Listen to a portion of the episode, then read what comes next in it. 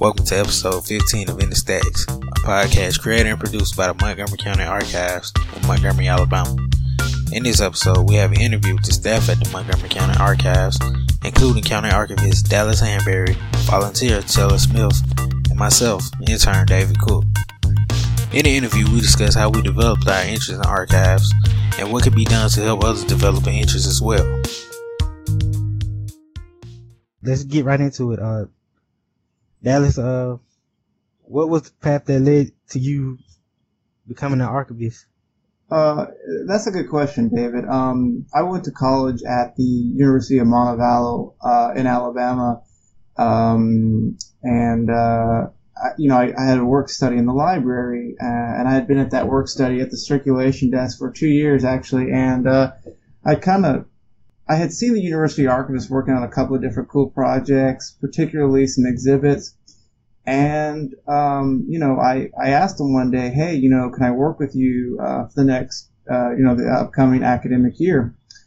Um, because I really like the, uh, the hands-on aspect of it. Um, like many people, I'm sure they, they choose this line of work. I, uh, uh, you know, I, lo- I love history. Uh, uh, you know, I went to graduate school ultimately and got degrees in history.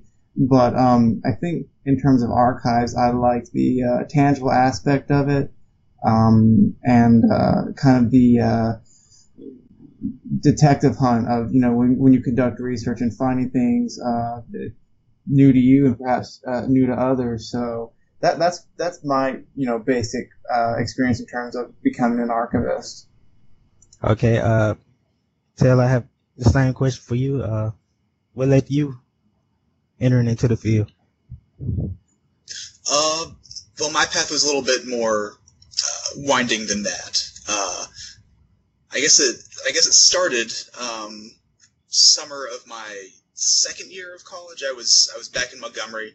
I was doing some work on a project, and that led me to the state archives, uh, where I spent some time, you know, requesting books from the stacks and going through the microfilm and such, uh, and generally having a, pretty good time. Uh, a lot of information.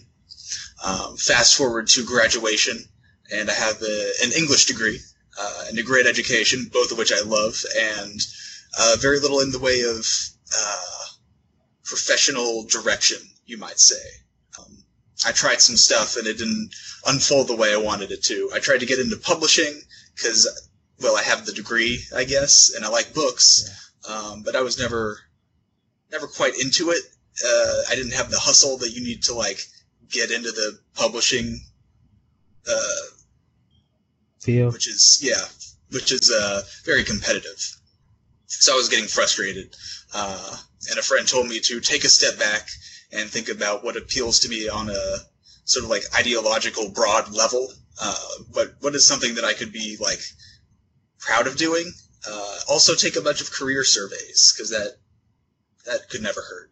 Uh, so I did both of those things, and uh, between the between those two, uh, I sort of slowly circled back to the archives. Uh, preservation and uh, accessibility of information, how interface and presentation can significantly change how people process and understand uh, information. These a lot of like random things that I had thought about during my academic career and just hanging out, um, sort of resurfaced in information science and more specifically archival studies. Uh, from there, I reached out to a bunch of local resources and voila, uh, I came to start volunteering at the uh, Montgomery County Archives uh, where I discovered that I really liked it. As for myself, um, I always had a love for history. Um, I was raised by my grandparents, so, and they were brought up in, during the civil rights movement, so they always tell me stories of their childhood that would resonate with me because the stories they would tell were so different from what was published in books about the civil rights movement and that whole era. And I just thought the game a fascination about history and not only history, but, uh, people's personal history. Uh, and so fast forward to me starting college at ASU, uh, I became a history major because history was my favorite subject and I always had this dream that I would teach history instead of instead of doing anything else. And like two years ago, I accepted a, a intern position at the Montgomery County Archives, and it just opened up the, a whole new world for me of history, not just reading about history and not just uh, hearing about history, but actually being able to see and touch actual historic files and records and photographs. And it just, it gave me a, a, a, a new love for history. And that's how I, I got into the archival field.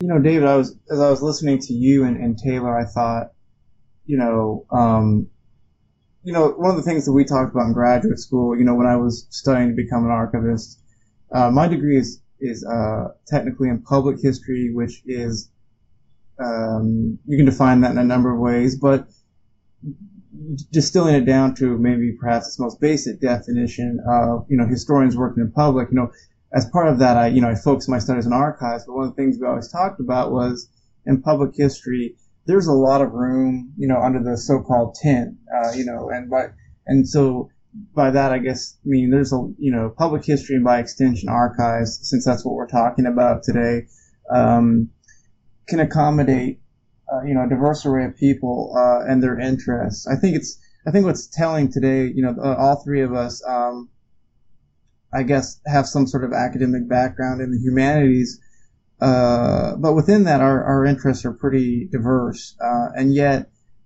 uh, all three of us have found that working and in and being around archives, uh, that, that that has allowed us sort of an outlet for our, our intellectual and our creative, um, expressions. Yeah. I mean, Taylor, so in your experience, like, uh, as someone who is a lover of books and, and the English language, um, I mean, have you personally found ways that, that working in archives can help you, you know, um, use your academic interests or, or at least give you an idea of how archives could support, you know, those sort of intellectual pursuits? I think so, yeah. Um, well, the, you know, the, the thing about archives is that it allows for such a sort of broad and deep uh, survey of uh, the written word um, in all of its in all of its forms. Um, you know, I'm interacting with uh, a lot of sort of forms and formats of, of writing. You know, mostly nonfiction with our uh, work in the county archives, but it is still just a a fascinating survey, I guess you would say, of uh, life uh, in, in, Alabama, uh, in Montgomery. And that is um, intellectually and creatively stimulating in its own right. Um, and we've talked before, you and I, about uh, research in the field of uh, digital archiving and how software can let you see previous iterations of um, electronic documents, and so you can uh, one one could uh, take a, a, file for like a, a manuscript and see all of the different revisions that it went through, and I find that um, just incredibly interesting. So I guess it's kind of like the, I don't know if that's necessarily accountability, but kind of documenting the past in a, I mean, even with digital files that seem not to be all, I mean, they're not, te- they're not technically tangible, but there is something there and it's something that we can document, I guess. Yeah.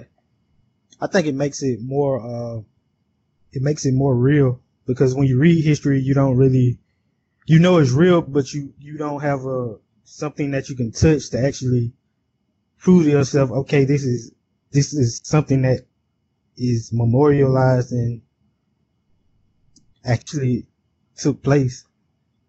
Uh, for example, uh, we all know slavery happened and we all know slavery existed, but, uh, I think I had a, recently we went to the, uh, Whitney plantation in, in Louisiana and I think I had a like a, uh, you kind of feel a connection to the past when you actually are able to see and touch and interact with with uh, artifacts from that from that era.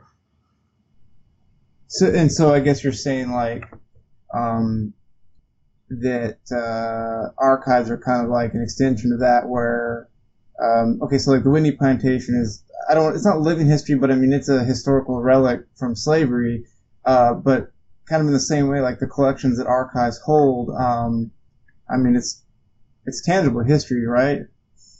Yeah. Like just seeing the uh, the bills of sale like we have in our collections, uh, it's it's something that's tangible. You can actually touch it and see and read it, and you feel a connection to it. You're referring to uh, bills of sale for enslaved people, right? Yes, yes, sir. yeah, yeah. Um, Taylor, what about this whole this whole sort of um, uh, intersection of the the abstract and and the, for lack of a better term, tangible seems to be the one we're going with here. What what are your thoughts on that? Yeah, I have to agree that having the um, working with the I guess artifacts themselves really um, helps with perspective. Like uh, when when we were working on the uh, Freedman Freedmen's contracts. Like it, it, it was one thing. Like when we were talking about the the project, hearing about the the details and uh, writing of the the contracts themselves, but then actually seeing them and working with them. Uh, it it was uh, don't. It was a very uh, necessary uh, reminder, I think. Well, I, and I think it speaks to uh, you know the power of archives. And and for for those listeners who don't know, um, what Taylor is referring to is so after the Civil War, um, there's a government agency uh, uh, uh commonly known as the Freedmen's Bureau. And one of the things that the Freedmen's Bureau did was work with uh, and this is I'm putting this very simply. There's a whole body of literature out there that you can consult, but very simply put, the Freedmen's Bureau worked with formerly enslaved people um, and landowners in the South uh, uh, to, to, to, for the creation of and, and, and the review of um, essentially our labor contracts. Um, so formerly enslaved people, uh, a good many of them end up working on, um, well, I mean, I guess former plantations and farms in the South. Uh, but uh, that labor is now paid labor, um, and there is in fact a labor contract um, uh, regulating that that that exchange of labor for money between the landowner and, and the and the worker. Um, so considering all that all of us have, uh, you know, I guess somewhat related, but ultimately different um, entry points into archives and um, I guess, different ways of using and experiencing the archives. Uh, because you know, so I'm so I'm 30, and all the rest, both of you are in your late 20s. For for the next cr- crop of college students coming up behind us, um, this is all just conjecture at this point. But how do you think the next generation might come into archives, or or or how can we uh, interest them in this this what is really a really really cool profession and a really necessary one for documenting the past. Hmm. Uh, anyone? Well, I think um, I think no matter how far you know the this next generation the generation after that, how far you go into the the future, the the history is still the history, and people will be attracted to that no matter what, uh, no matter when. Um, my first thought a while ago was that uh, digital um, digital archiving and digital history was the was going to be the thing. But if I understand correctly, I talked to a um, a professor a while ago about it. Um, a lot of a lot of uh, students now are focusing really really hard on the uh, traditional physical aspect of, of archiving. So I can't really say either way about that. Ooh, that's interesting, huh? How about you, David? Oh, well, I think you have to get them started early. Uh, I think whether people know it or not, we've all uh, archived before. Like just having a scrapbook at home is having an archive or a family Bible or anything like you just have to relate it to their perspective. Like uh I think for me, uh coming into archives was easy because I always saw my grandma and my grandfather uh keeping old photographs and old like papers and stuff and keeping them in file cabinets and after I got the internship I realized that's kind of the same thing that we're doing here. Like yeah, I think so. And, you know, I think, um, well, both of you raised really interesting points that in this age of uh, the internet and soon to be the age of things, you know, um, where everything is interconnected, you know, essentially, well, more so than it already is, um, that, well, maybe it's a sign of our digital age that, that as you put it, Taylor, uh, uh, students younger than us are, um, have a continuing or rediscovering the interest in the tangible. Um, and, and as to, and, you know, and as David put it, um, you know, we, we human, it's, it's, human nature to archive, but it sounds like what, what we in particular, me as, you know, the, the county archivist need to do is to continue to work on, um, outreach and, and, and communicating with the community and, and getting a sense of, uh, what sort of historical record they find important and how they like to go about archiving. Yeah. And I think this podcast is uh is a good good medium to do that because a lot of people are looking like Taylor was saying, a lot of people are looking for things digitally nowadays and you never know who might like turn on the podcast and hear it and it might spark an interest and might go to the website, see a finding aid and see some things that they want to see and you you got a a new budding archivist. Yeah, and I think we'll close on this. So uh, this week at the, or excuse me, last week, right at the end of the week here at the Montgomery County Archives, um, we had a couple of patrons come in uh, from Chicago, and uh, doing they were doing some genealogical research, and uh, just in passing in a discussion, one of the patrons said, "Hey, you know, uh, yeah, all the way down here, we, we, we listen to a podcast. And I said, do you mean our podcast? And she says, yeah. And I said, well, how did you find it? And, um, you know, she just found it on the internet. So I think that there are, you know, and we don't, this, this, um, podcast, we use, uh, you know, we use Audacity to record and edit, SoundCloud to host, and iTunes and Google Play to, to make it available. So I, I don't know. I mean, and all that is free is my point. And so I guess if you're creative enough, um, you know, there are ways you can do outreach in a in a digital context. Um, you know, um, that's one of the cool things, I guess, about you know the digital age. Yeah. Do you guys have any closing thoughts? Uh, I think we've touched on everything that I was uh, interested in or had the idea of talking about. The same here.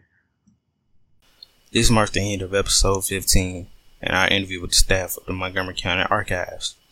As always, thanks for listening and we hope you'll tune in next time.